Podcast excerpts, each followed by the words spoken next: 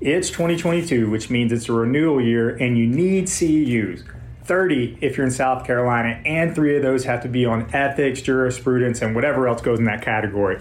Look, the year's going by fast, and you can knock out all those requirements with a MedBridge subscription, and you can get 40% off with the discount code Better Faster Pod. I have a friend named Shelly, and she's a little lazy. Her words, not mine. She hasn't done any con ed over the past year and a half until she got her subscription set up. And what she does is she just puts modules on her phone while she watches 90 Day Fiance. Great show, by the way. Is she learning anything? No. But is she getting the local governing bodies off her back? Yes.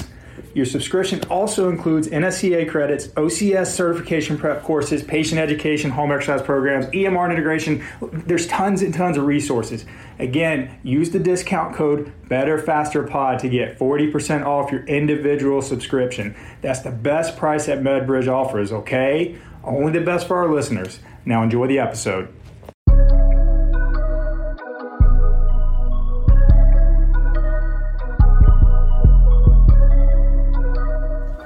Welcome to a special episode of the Better Faster podcast. Today we're joined by our current student physical therapist, Mara Arguriu, and she's all the way from the island of Cyprus. And Mara, I'm actually feeling a little extra Greek today. I had my halloumi uh, this morning with my breakfast, that uh, that Cyprus cheese. I really appreciate that. That was uh, that was awesome. Um, thank you for that birthday gift, by the way. And today, uh, Mara is going to join us because she is doing her her in service today, and it's going to be on uh, the prevention of shoulder injuries in tennis players. And really, it's going to be a conversation about overhead athletes as well too. So, figured we do it in this style because you know she could have talked in front of 15 staff members, but figured it'd be better to talk in front of 15,000 members of the audience. All right, so really excited about that. Really pumped to get into it.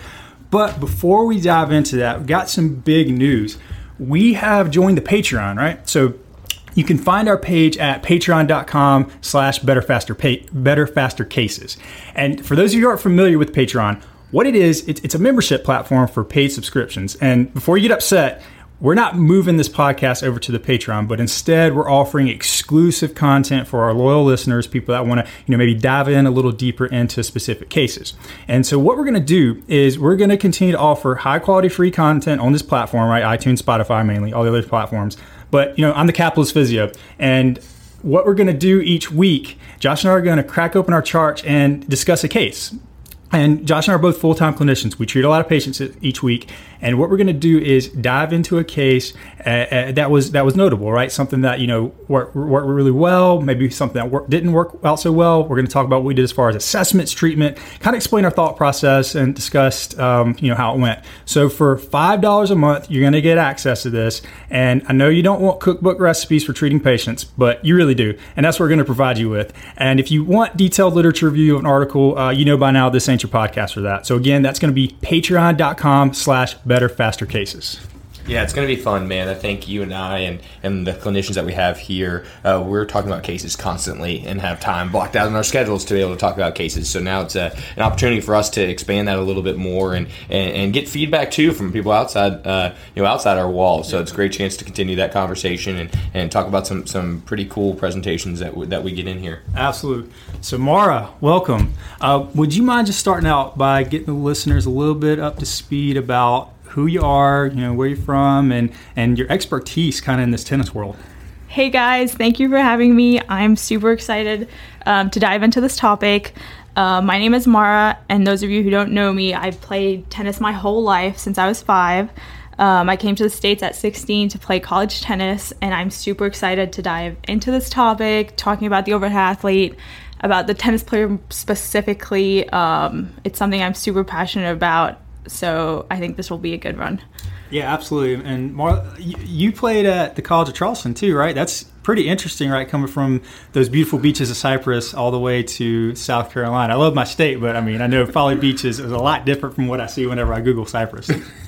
yeah. Uh, for those of you who don't know, Cyprus is tiny. Um, look it up on Google Maps. You'll have to zoom in um, a couple times to find it, but the beaches are beautiful and they do not compare to the beaches of South Carolina. and it's not Greece. Just you know, I, I realize I said that earlier in my intro. It's not Greece, but I understand. Like we've been talking a lot about food, right? It's what we do at this clinic. Uh, we eat a lot, yeah. and so that's where the kind of halloumi came in, and uh, you know, talking about like y'all share a lot of the same cuisine and a lot of the culture as well yep. too, from what yes. I understand. Yeah. yeah, for sure. Awesome.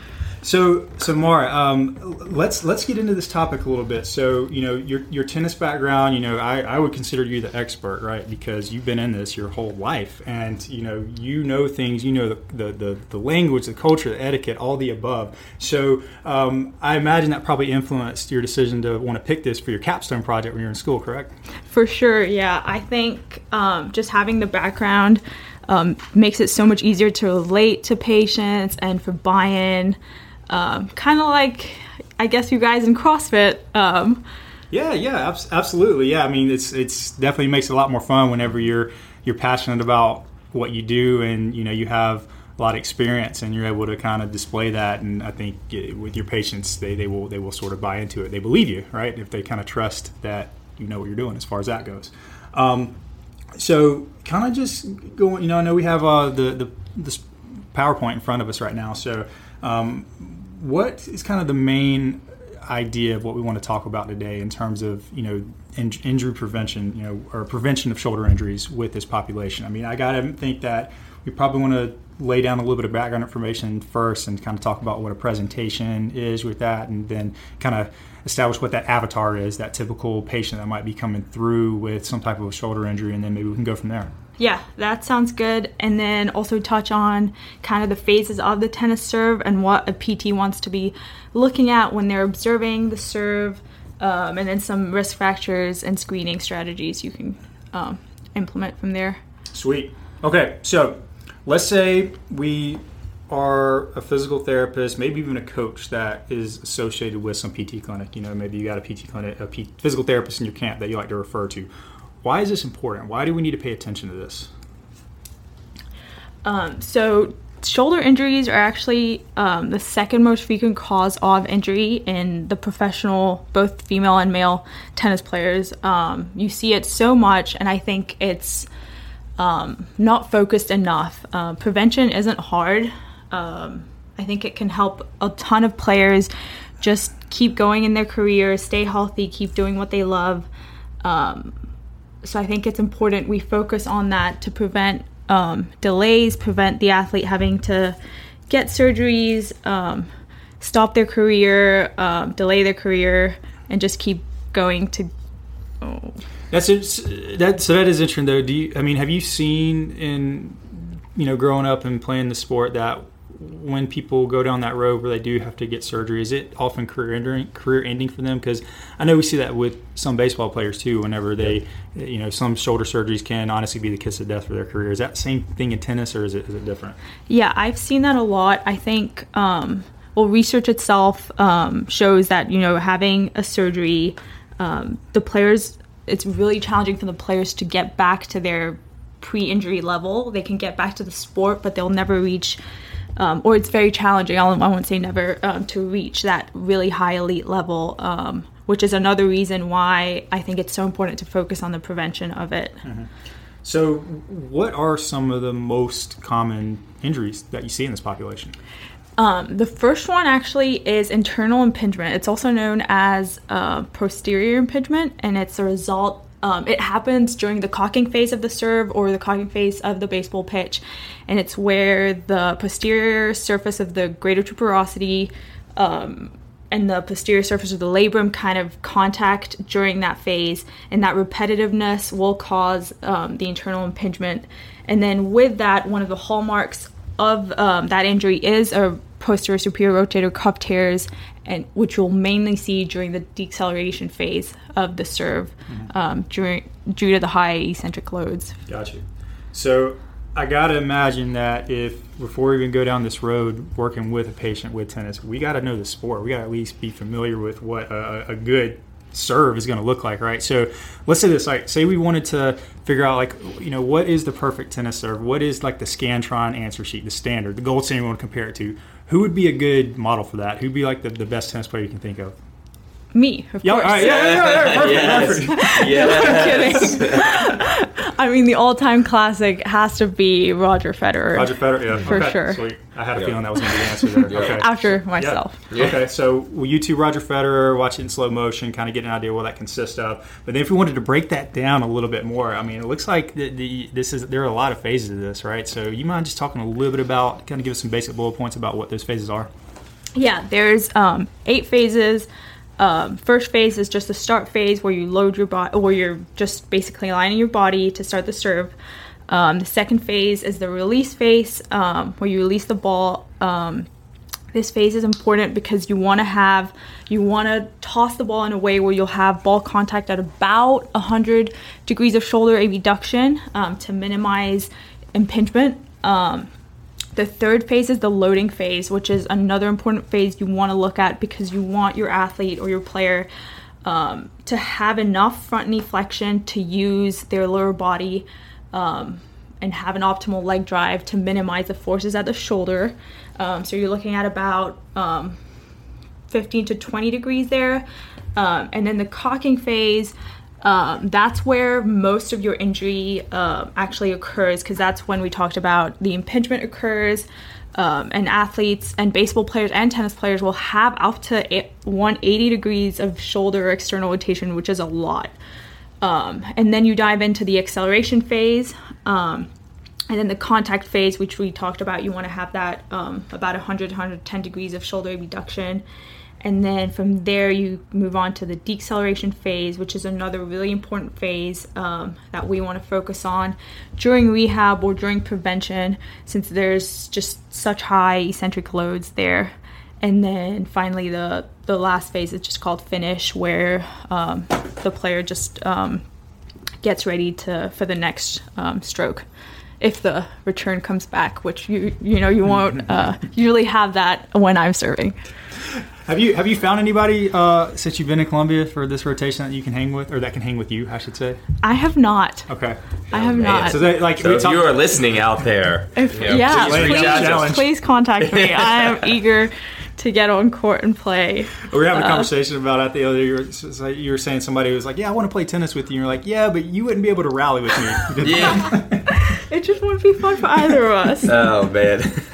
well, and that's again, and, and you can probably see a little bit why when you see how many you know phases are related, and how complicated and how technical you know even just the serve to get each point started is. And so um, I know when something that complex and that demanding, uh, you know, from an athletic standpoint, especially you see it in baseball players, there are definitely certain things that you could see as almost more risk factors for for you know uh, potential injury, right? Not necessarily guaranteeing there's going to be an injury, but when you have some of these demanding positions that you have to get into under high speeds and, and, and a lot of acceleration through the ball, I'm sure there are probably some things that are, are, are maybe you know risk factors for an injury in the shoulder. Can you talk a little bit about that, or things that you see in this population that you know could be something you want to address? Yeah, um, there are a few risk factors. I think there's th- three or four main risk factors that um, I like to address. The first one um, is total rotational motion or total arc motion. Um, a lot of people will tell you that GIRD, which stands for glenohumeral internal rotation deficit, is a bad thing, and that um, you don't want to have too much ER. Uh, but you know, the tennis player, the baseball player, like they will be asymmetrical, and that's actually advantageous for them. You want, like, you almost want them to to get that high speed um, and that higher level performance. So what I tend to look at is the total rotational motion. Um, so compare from throwing and the non-throwing shoulder. And for that, according to the literature, you want to have um, less than five degree difference from side to side. So that's one big thing I like to look at. I think that's uh, like a really important topic too, because that's something people probably take for granted if they haven't been around these sports before. Because if you compare that to an anatomy book, which or a biomechanics book, which might say, "Oh, you need symmetry between these sides," you're, you're not expected to. And if you try to fix that and try to change that on somebody, you could potentially make them worse in some cases, right? Yeah, yeah, for sure. And I think that's where um, really knowing the topic and even playing the topic is just such an extra bonus Yeah. Um, for that. Yeah, you see that in pitchers all the time. They, they used to actually repair a lot of uh, you know slap tears and labral tears. Uh, you know, early you know ba- you know kind of earlier into those, those surgeries when they when they were first coming out, and they slowly realized that pitchers were coming back uh, performing a lot worse, and that was actually an advantageous problem that they were they were having. So you're looking at it and you're like, oh, this doesn't look right, quote unquote, um, from a textbook. But man, this is part of the reason why this person can generate so much force because they need that much layback. So it's, I'm glad that you kind of brought that up. That we're really looking at the total motion here and and and symmet- symmetry between total motion on each side. But so you you'd mentioned so just kind of recap, if someone does not meet that presentation and they are coming in with a problem, they're coming in symptomatic. What, what were some reasons why they? Just kind of recap real quick about why they might not have what you're looking for. You know that that significant lack in range of motion from side to side, maybe more than that, um, five degree difference side to side. Yeah, so um, you could have some uh, posterior capsular tightness. It could be uh, muscular tightness, uh, shortened uh, inferior glenohumeral ligament. All those uh, playing a role that you want to assess um, to target the right one. And then another thing that comes into play is um, rotator cuff and scapular muscle weaknesses and imbalances, um, which is actually the second risk factor that I like to look at. Um, a lot of these players that are um, that are prone to injury will you'll see um, weakness in their external rotator muscles and their scapular stabilizing muscles. So those um, scapular retractors especially. So that's another thing you really want to focus on during prevention and rehab Gotcha. And you know that kind of gets me into what you mentioned, kind of talking about the the scap and stability and that kind of thing. And this is a big uh, you know thing, especially in the baseball world, talking about you know how is the scap moving, you know, and, and are we is it you know moving well? Are we getting enough upward rotation? This idea of of dyskinesis and things like that. And can you kind of break that down a little bit and kind of what are you looking for in terms of um, you know scap positioning and and how the scap moves when you're trying to evaluate somebody's shoulder? Yeah, so um, ideally you want to see, you want to have the athlete perform um, the overhead motion um, bilaterally and then compare how the scapula is moving um, as they're elevating the arm. You want to look out for um, just like winging of the medial border or the inferior scapular border. Um, just make sure it's symmetrical on both sides. It's not uncommon to see a little bit of symmetry, but if you're seeing like an excessive, you know, winging of the medial border, that's definitely something you want to address uh, since it can play a big role. I totally agree on that too, because I think this is yet another one of those topics that has become somewhat polarizing in the PT world. There are some camps that say mm. scapular dyskinesis is normal, right? Asymmetry mm. is the norm. However, if this is creating a problem, right, it's creating symptoms, this is creating a performance issue, and you can quickly see some change whenever you try to modify some of those variables there. It's absolutely very relative and something that needs to be addressed and, and looked at for sure. Yeah, and then actually another thing that could be limiting that um, that um, optimal uh, shoulder elevation is thoracic mobility. And I know we've talked about this throughout my rotation, um, just looking at. Um, looking at how their uh, thoracic spine is moving and making sure they have enough thoracic mobility since that could drastically decrease their range of motion. Mm-hmm. And I think that's another thing sometimes that's overlooked. Absolutely. Yeah, that's a huge, it's a huge thing. I mean, if the if the T spine is not is not moving well, eh, you know, it's going to affect how the scapula is moving. The scapula is not moving well; it's going to affect the glenohumeral joint. It all, it's you know, we're working together here, and too often, sometimes we get so zeroed in on symptoms at the shoulder, and and, and so it's important to not only look at the scap. Some people probably go that far, but are they really assessing how the T spine's moving and, and positioning there too? So I think that's a good point.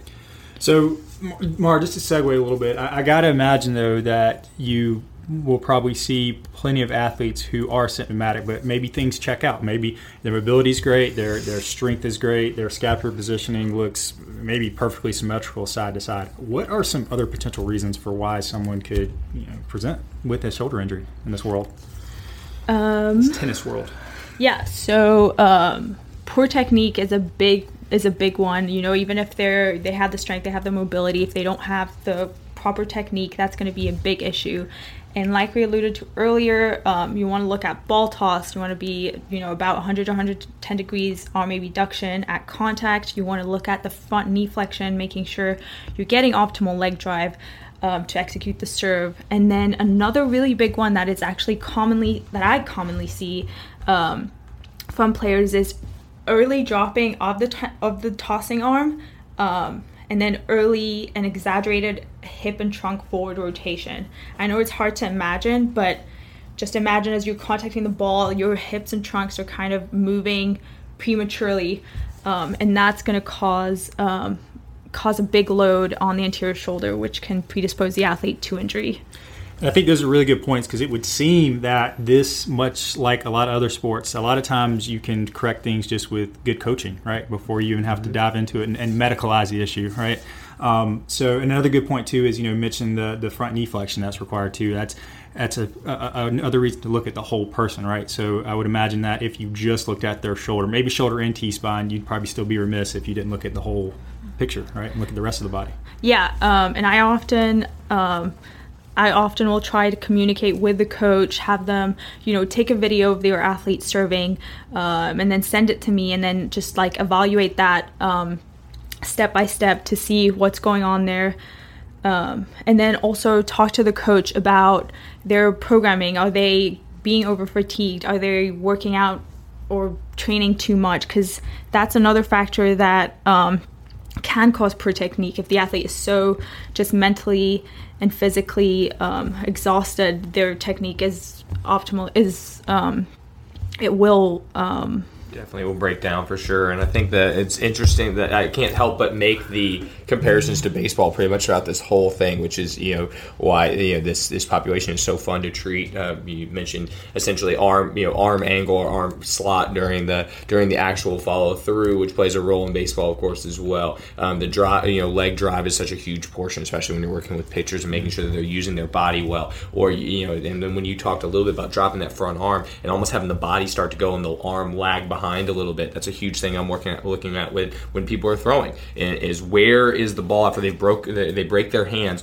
Where is the ball and where's their arm when that front front foot recontacts the ground? Are they lagging behind? Is it something where their body is already going and their arms just not there yet, and their arms trying to play catch up? Mm-hmm. And so uh, you know, and then of course overuse. Um, that's something we see especially in our adolescent population all the time. Is just people mm-hmm. doing so much throwing. So I love that the comparisons here. Uh, you know, it really is across the board in a lot of these overhead sports. Yeah, yeah, good point, Josh. So, Mark, I got a question for you. Are, uh, are, are tennis parents in Cyprus as crazy as baseball parents here in the South? they are crazier. they are crazier, probably. Uh, that's I think that's a believe. worldwide thing. yeah. Oh man, yeah. I mean, well, thankfully not my parents, but. yeah. Oh man, well, I, yeah, that's one of those things that I do not envy PTs in Cyprus either because uh, I feel like it's a constant yeah. struggle down yeah. here. So, yeah. you know, diving into this just a little bit deeper, just, you know, quick nuts and bolts of this. So, for the clinicians out there, you know, what what are just some key things that you're typically going to check? Just just kind of maybe just kind of real brief about things that you're going to look at in terms of an assessment, right? You know, mobility, strength testing, maybe maybe even a couple special tests that kind of could fit into this, this cluster of findings. Yep. So, like we said, we're going to look at um, main thing, big things are range of motion, internal rotation, external rotation. You know, you can do that with your usual goniometer. Um, you can do the push pull test, the Tyler test, see where that limitation is coming from specifically. Look for that total rotational motion. Um, observe the scapular position during the overhead motion. I know there's a couple tests with that um, scapular assistance test. Um, that some people like to use, um, and then look at rotator cuff muscle and scapular muscle strength. I think we often look a lot at rotator cuff muscle strength, but we miss um, looking at the scapular strength itself, which plays a big role in the serve. Um, specifically, you know, the rhomboids, the serratus, those are big ones to look at. And then from there, uh, just palpating um, seeing if they have any tenderness. Um, you'll usually get posterior uh, joint line tenderness with internal impingement. Mm-hmm. Awesome. And so then, you know, for the the rest of the listeners out there, people who might be playing tennis, throwing a baseball, something like that, maybe they've had here some tweaky shoulders. Um, do you have some go tos that you like for injury prevention, right? Some, you know, things that kind of the 80 20 rule, things that are probably good for people and help 80% of the time, if not more. Yeah, so a lot of the athletes, college athletes, um, high school athletes, they you'll be surprised, but they don't get enough strength training. They don't get enough time in the weight room. So what I like to do is just give them a few exercises they can plug into their warm up. It won't take any more time that they do, um, and that I I think that that would make a big difference. And that for me is working on thoracic mobility. So having that. Um, thoracic rotations, um, working on um, internal rotation range of motion, working on external rotation strength. A lot of that you can do with bands, tying them to the um, to the fence of the court, and just work on that and really work on that in that 90, 90 degree shoulder abduction position rather than down low, since that's where um, they'll be um, executing the serve. And then also work on that scapular muscle strength. Um, with exercises, mm. um, scapular push-ups, stuff like that. Mm. Gotcha. See, I mean that, that makes sense, especially if you, you have somebody who's currently not doing anything. Just the fact they're actually doing a warm up on a consistent basis probably goes a long way, right? And then mm-hmm. having some specific targeted exercises towards these muscle groups that, oh, by the way, some of these exercises also kind of look a little bit like a tennis serve as well too is probably going to be helpful as well. Yeah, for sure. So, uh, so Mara, um, I mean, this was this was great. I mean, very very good overview of this. Um, question I always ask the students after they present one of these is: now that you've taken the time to to do this project and kind of dive into the research and everything that goes along with this, how do you feel like this has or will influence your future as a clinician? I think what I found through this research and through you know my personal experience being an athlete, being a tennis player on court, is that educating the coach is really the most important because they are they are the first line of defense. You they can look at they can identify things um, in the serve. They're the ones you know teaching the athlete the technique. So I think as clinicians we have the opportunity to you know reach out, communicate with their coaches.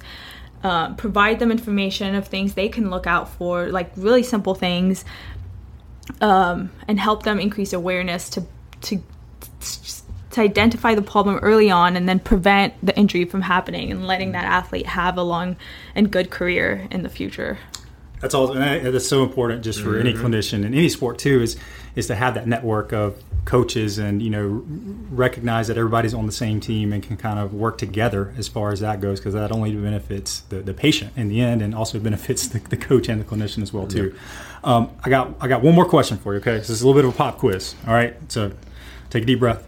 So totally totally hypothetical scenario. All right, let's say you know you're, you're you're you're a practicing clinician you know you are now the go-to for overhead athletes right? Let's say you let's say you had a baseball player come in. Let's say maybe um, this baseball player um, was pro and you had to work on their throwing program right? So you were going to go outside and you know you were going to be throwing with them multiple days a week. Now you know you played in college you, you, you thought you, you thought you still had it but you know maybe one of those one of those baseballs got away from you. And maybe you actually that's not hit maybe happen. maybe it actually hit one of That's one of your neighbor's happen. cars like it didn't happen. And maybe maybe you played baseball at Dayton, um, and, and and so that baseball that baseball actually hit a car at uh, one of the neighbors of your clinic. How would you how would you handle that situation?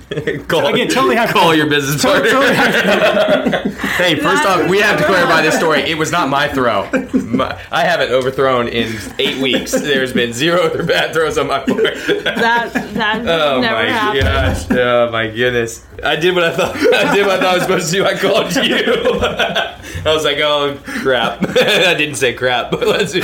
Oh my gosh! Oh, good times. Oh, Uh, my well, God. hey, hey. Long story short, um, the the neighbor may actually be a future patient here, so so we're able to spin that to gold. Yeah. And um, so I think If that's that the patient is scenario. listening of ours that, that made that throw, thank I guess thank you. Um, yeah.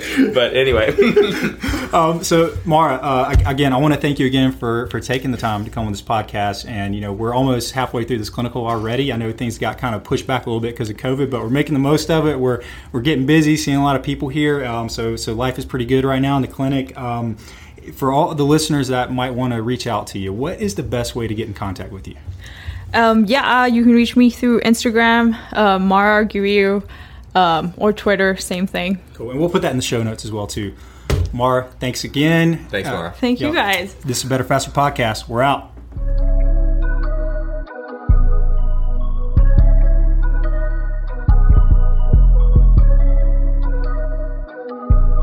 And one last thing if you like the episode, please head on over to iTunes, subscribe to the podcast, and leave us a five star review. That way we can reach more people. And if you have any questions, a topic that you want us to cover, or maybe a person that you think we should interview, hit us up on Instagram at Better Faster Podcast. You can also keep up with updates on our physical therapy and strength and conditioning businesses by giving us follows at Vertex PT and at Vertex Strength. Hope you enjoyed the episode. Have a great week, and we'll be back next Monday. This episode is brought to you by Vertex PT Specialist. One patient per doctor of physical therapy per hour. Guaranteed. The best physical therapy ever. Check us out at vertexpt.com or on the gram at vertexpt.